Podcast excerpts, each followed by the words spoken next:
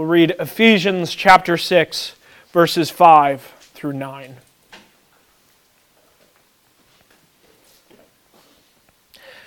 The text reads like this The Apostle Paul writes Bondservants, obey your earthly masters with fear and trembling, with a sincere heart, as you would Christ not by the way of eye service as people pleasers, but as bondservants of Christ, doing the will of God from the heart, rendering service with a good will as to the Lord and not to man, knowing that whatever good anyone does, this he will receive back from the Lord, whether he is a bondservant or is free. Masters, do the same to them, and stop your threatening knowing that he who is both their master and yours in heaven, and that there is no partiality with him.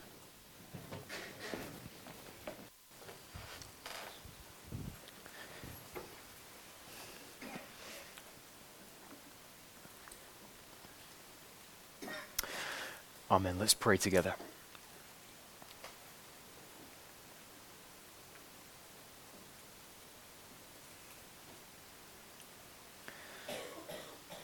Our Heavenly Father, we pray that you would inform our minds and fill our hearts and equip our hands to serve your purposes in the world. And we ask it in Jesus' name. Amen. In 1979, the legendary songwriter Bob Dylan wrote these words It may be the devil, or it may be the Lord, but you're going to have to serve somebody. It may be the devil, it may be the Lord, but you're going to have to serve somebody. You may not like his songs, but you can take those words to the bank. We're almost at the end of our pilgrimage through Ephesians. And as Paul addresses servants and masters today, his point is this fulfill God's will in your workplace. Fulfill God's will in your workplace. Now, since chapter 4, uh, Paul has been showing believers in Jesus how they are to live for Jesus. Paul has instructed wives and husbands, he's instructed children and parents, and again today, servants and masters. And this will be the last passage in the main body of Ephesians that speaks to the visible world. Next Sunday morning, Lord willing, we're going to be stepping into the invisible realm.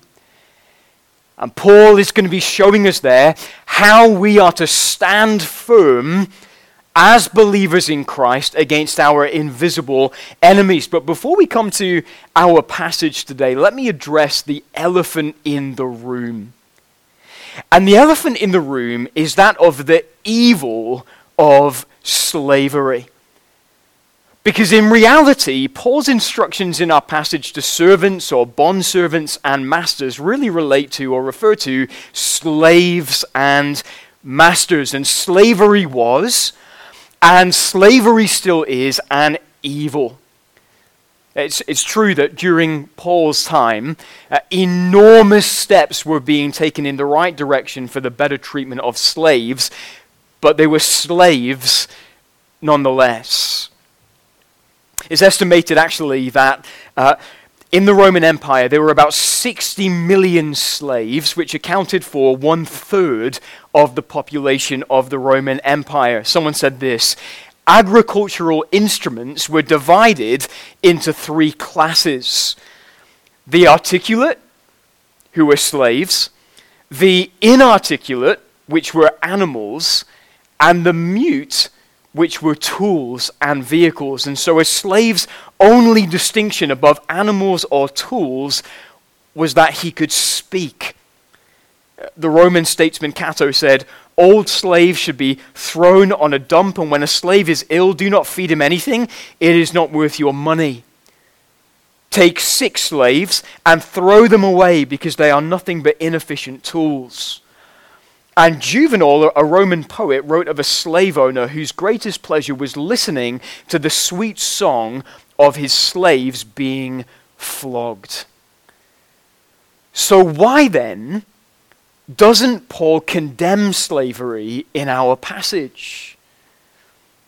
Well, friends, notice that Paul neither condemns nor condones slavery in our passage. Actually, elsewhere in the New Testament, he says to slaves, listen, if you can gain your freedom, then gain it. And, and he tells a, a Christian slow, slave master to stop treating his believing slave as a slave and instead to receive him as a beloved brother. So I believe it would be a rash mistake for us to uh, assume on the back of Ephesians 6 5 to 9 that Paul was somehow pro slavery or, or, for, or for slavery. In fact, in our passage today, Paul plants abolitionist seeds that would eventually grow into a rainforest of freedom. And I'm going to show that to us by the time we get done today. But let me say here what I've been saying over the last two weeks, and that is this this passage is for everyone. Everyone in this room. I know you, you feel like a slave in your job uh, but you're actually not a slave in your job. You have wages or you have a, sla- a salary. Uh, you have a HR department. You, you have a contract. You have rights. Uh, there is a procedure, a complaints procedure for you to follow if there is unjust treatment in your workplace. But even though you're not a slave, this is a passage for you because the arena in which to apply Paul's words today is obviously the workplace. Now, some of you are too young to have a job, but you will have to have a job someday. And so you need to treasure up all these words in your heart. Others of you are retired and you're never going to go to uh, work again.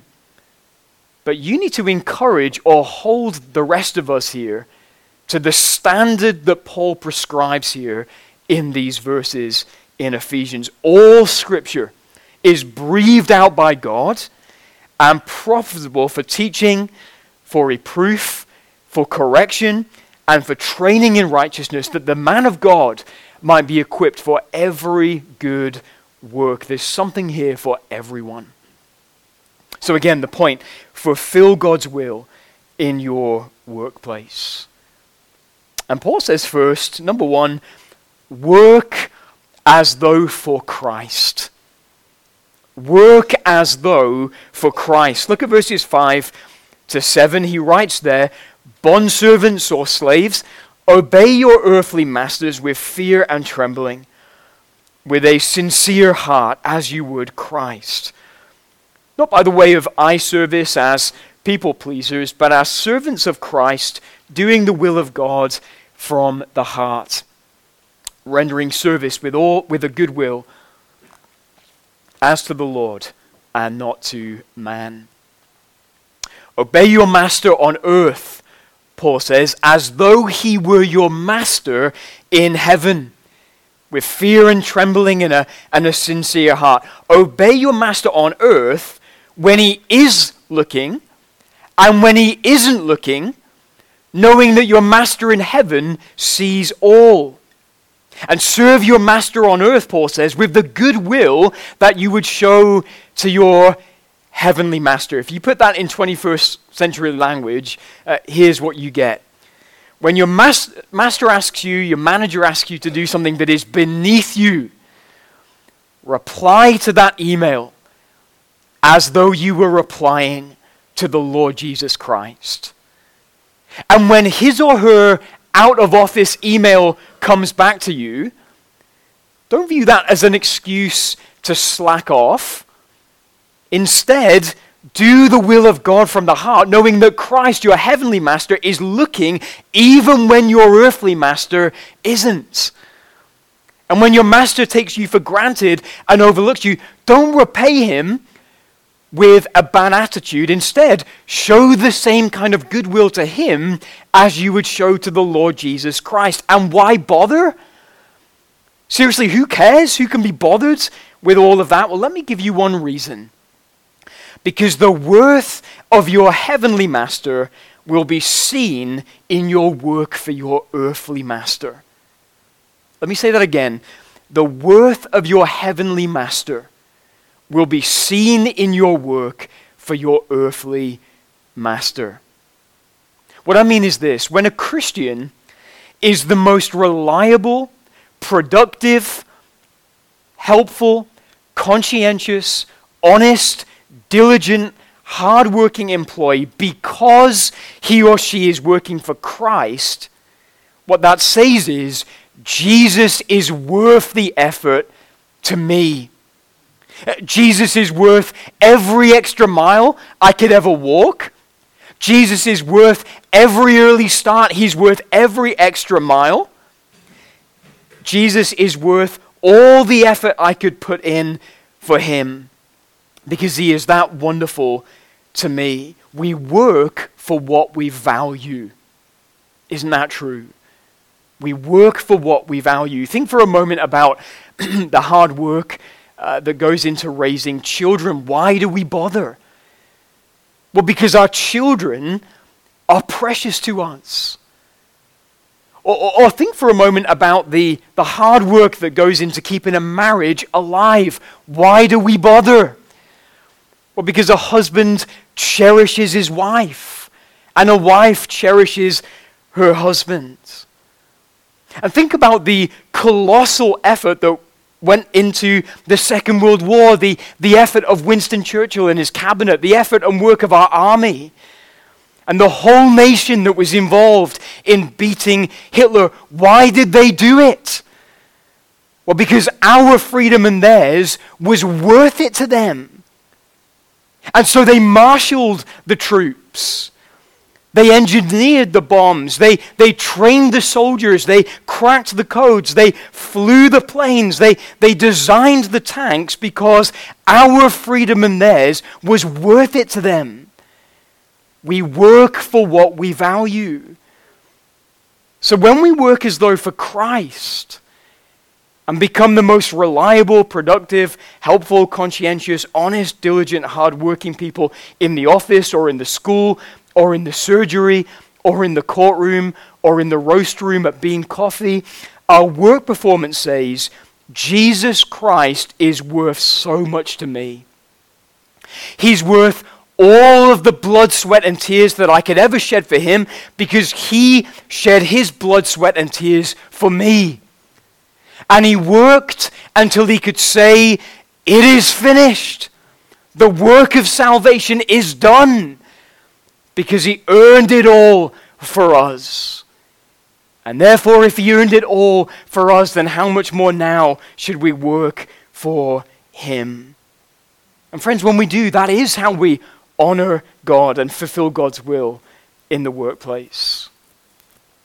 Now, the reality is, because we live in such a post Christian, godless culture, you really are going to have to join the dots for your manager on this one. They are not going to look at your work performance and say, oh, he or she must be a Christian and Jesus Christ must be really precious to him or her. No, we are way beyond that as a nation, sadly. But the point is, when the opportunity arises, your work should strengthen your words, not weaken your words. and actually, if you are the best employee in, in, in the company, you've earned the right to tell your manager why. To point him or her to the one you're working for.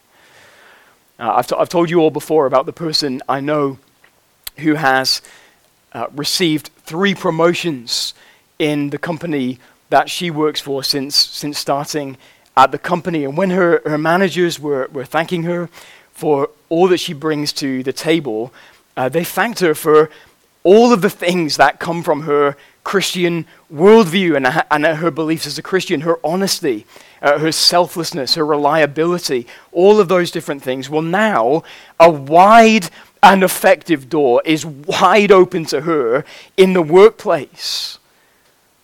Because the worth of her heavenly master is being reflected in her work for her earthly master. And that's what it looks like to fulfill God's will in the workplace. And listen, if you're in a good place spiritually right now, that will be a motivator for you. What I mean is, a healthy Christian is motivated by the opportunity to glorify his or her master.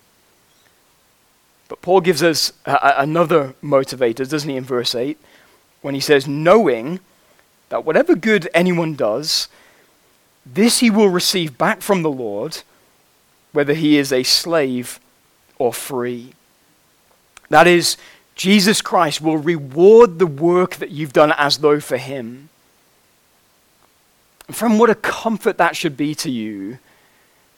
If you're here today and you do work as to the Lord, and yet your manager takes you for granted and overlooks the, the blood, sweat, and tears that you put into your job, Paul is saying here, your heavenly master sees it all and he will reward all of it in due measure when he returns. Listen to this story that I came across this past week. Someone wrote uh, An elderly missionary couple were returning home on a ship after many years of sacrificial service in Africa. On the same ship was Theodore Roosevelt, the 26th President of the United States, who had just completed a highly successful big game hunt. As the ship docked in the New York harbor, thousands of well wishers and dozens of reporters lined the pier to welcome Roosevelt home, but not a single person was there to welcome the missionaries.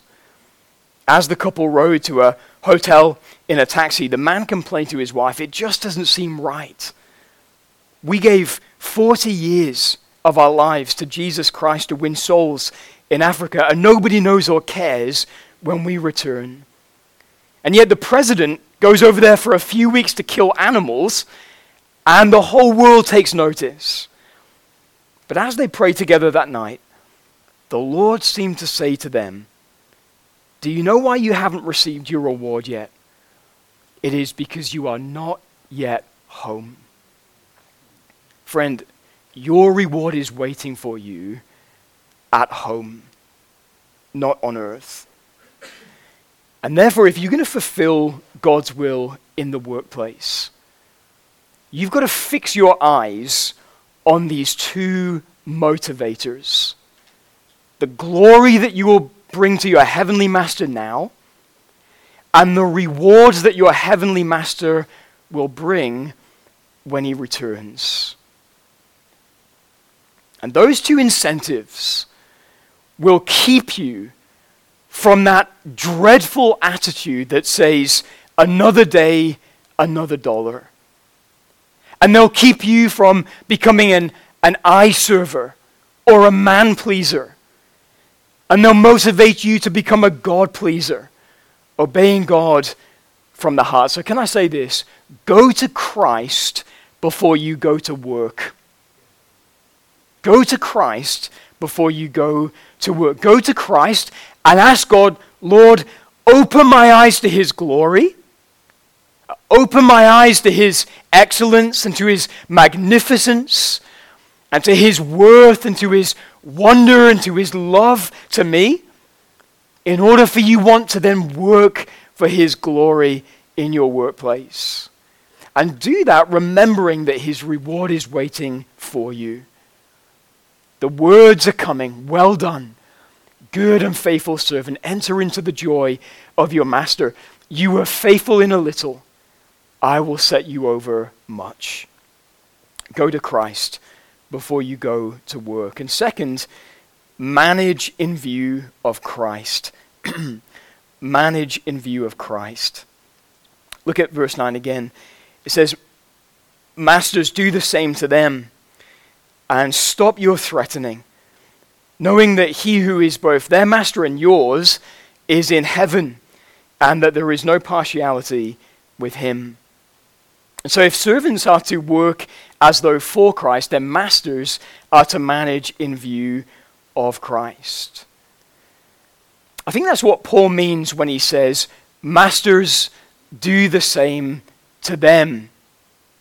I don't think Paul is saying there, Masters, obey your servants as you would obey the Lord. I think he's saying there, manage your servants with Christ in mind, just as servants are to obey you with Christ in mind too. Now, I've been making the case over the last couple of weeks that all of Paul's instructions to wives and husbands and to children and to parents flew in the face of the cultural norms of Paul's day. Husbands back then were just thought to be a law unto themselves.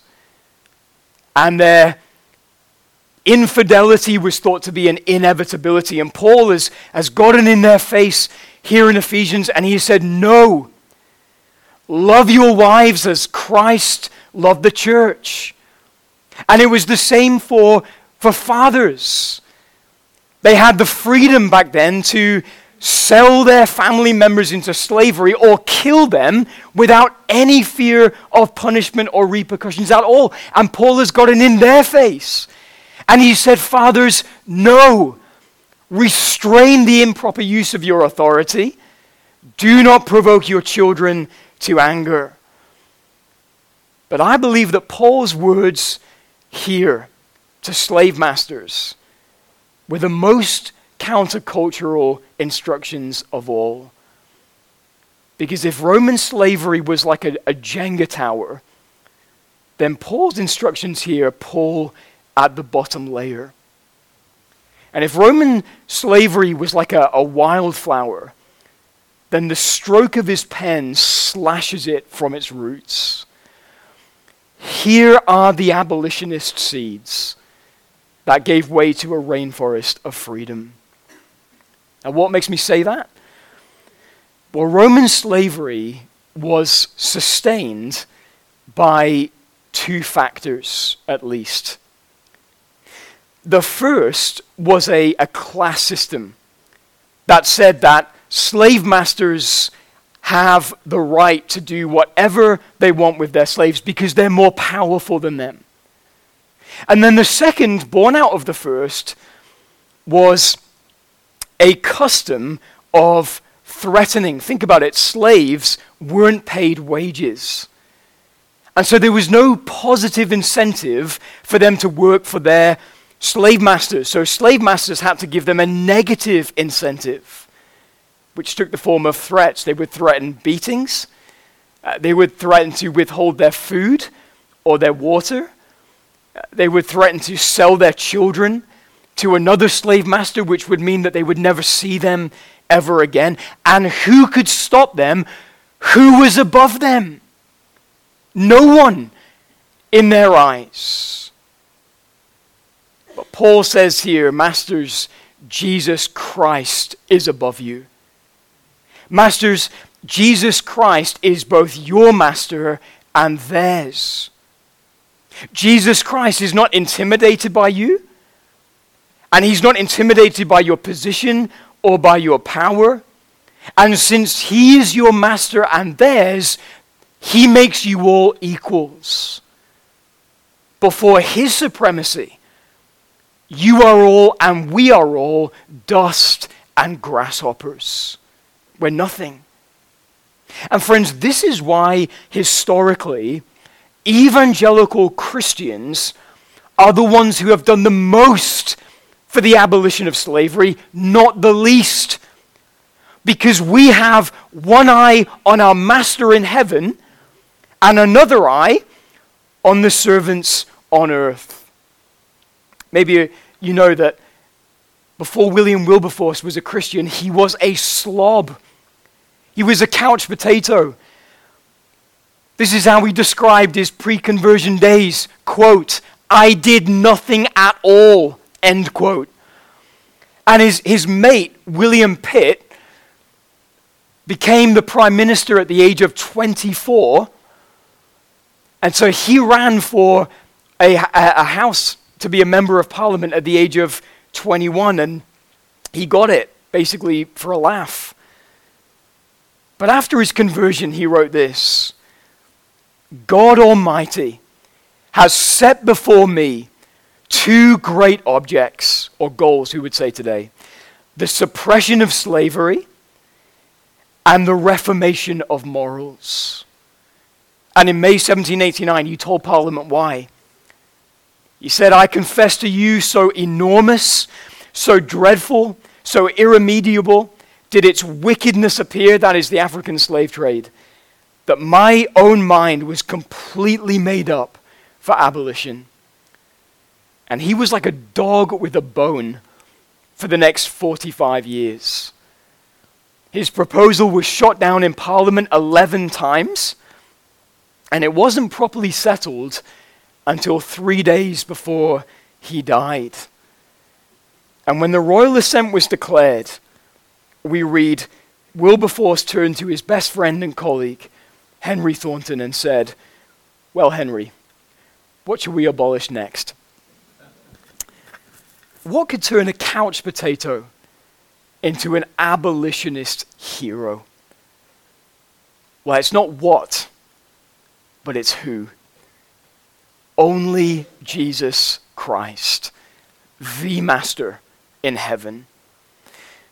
Wilberforce knew that above every earthly master stood the heavenly master. And above every earthly slave trader stood Christ. And in view of his lordship, racism and slavery were unthinkable. And therefore, in view of Jesus' service of sinners to the point of death, who are we to throw our weight around and to bully those who are beneath us from a worldly perspective? And so, to those of you who are managers in the workplace, and I know at least some of you are, let me say to you what I said to those who are lower down the line as it were. Go to Jesus before you go to work. Let the Lord put you in your place. And let His grace soften your heart. And let His patience inform your patience with others. Don't meet with a lower down until you've met with the higher up. And so, those of you with difficult managers, who perhaps do throw their weight around and intimidate people and bully people and treat them in all kind of manipulative ways. Remember, Jesus isn't threatened. Jesus isn't impressed. Jesus isn't intimidated. And one day justice will be done. Pray for them then before it's too late. Vengeance is mine, says the Lord, I will repay. And finally, to unbelievers. Let's come full circle. We are all slaves of somebody. Bob Dylan wrote, You may be an ambassador to England or France. You may like to gamble. You may like to dance. You may be the heavyweight champion of the world. You may be a socialite with a long string of pearls. But you're going to have to serve somebody. You're going to have to serve somebody. It may be the devil, it may be the Lord, but you're going to have to serve somebody. And you may say, I'll serve myself. But in reality, what that means is you're a servant of sin. And you may laugh and say, nonsense, but to you I would say this be perfect then.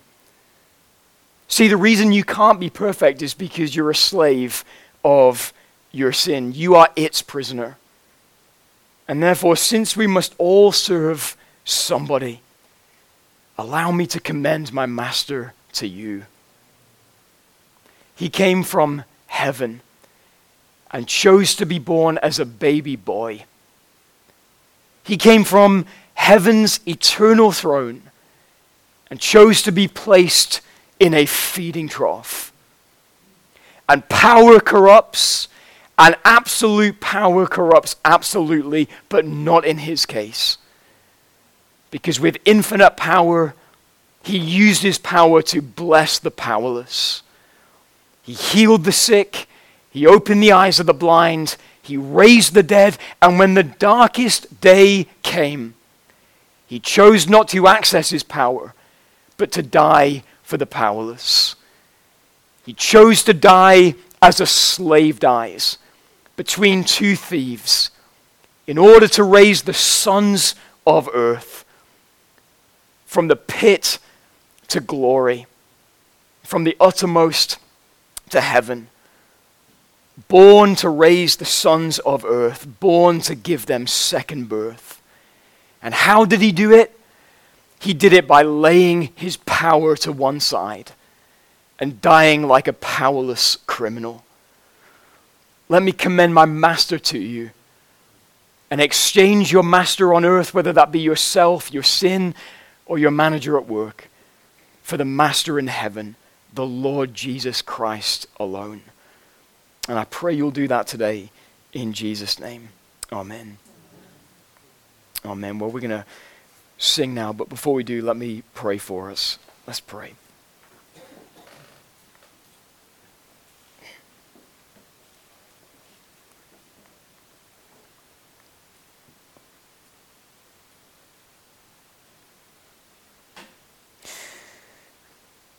Our Father, we pray that you would give to us all great joy as we work this coming week, not as though to men, but ultimately to our Master Christ. And we pray, Lord, that we would be exemplary servants who say we are unworthy servants, we have only done our duty, believing that glory will be given to Christ now and a reward will be given to us later.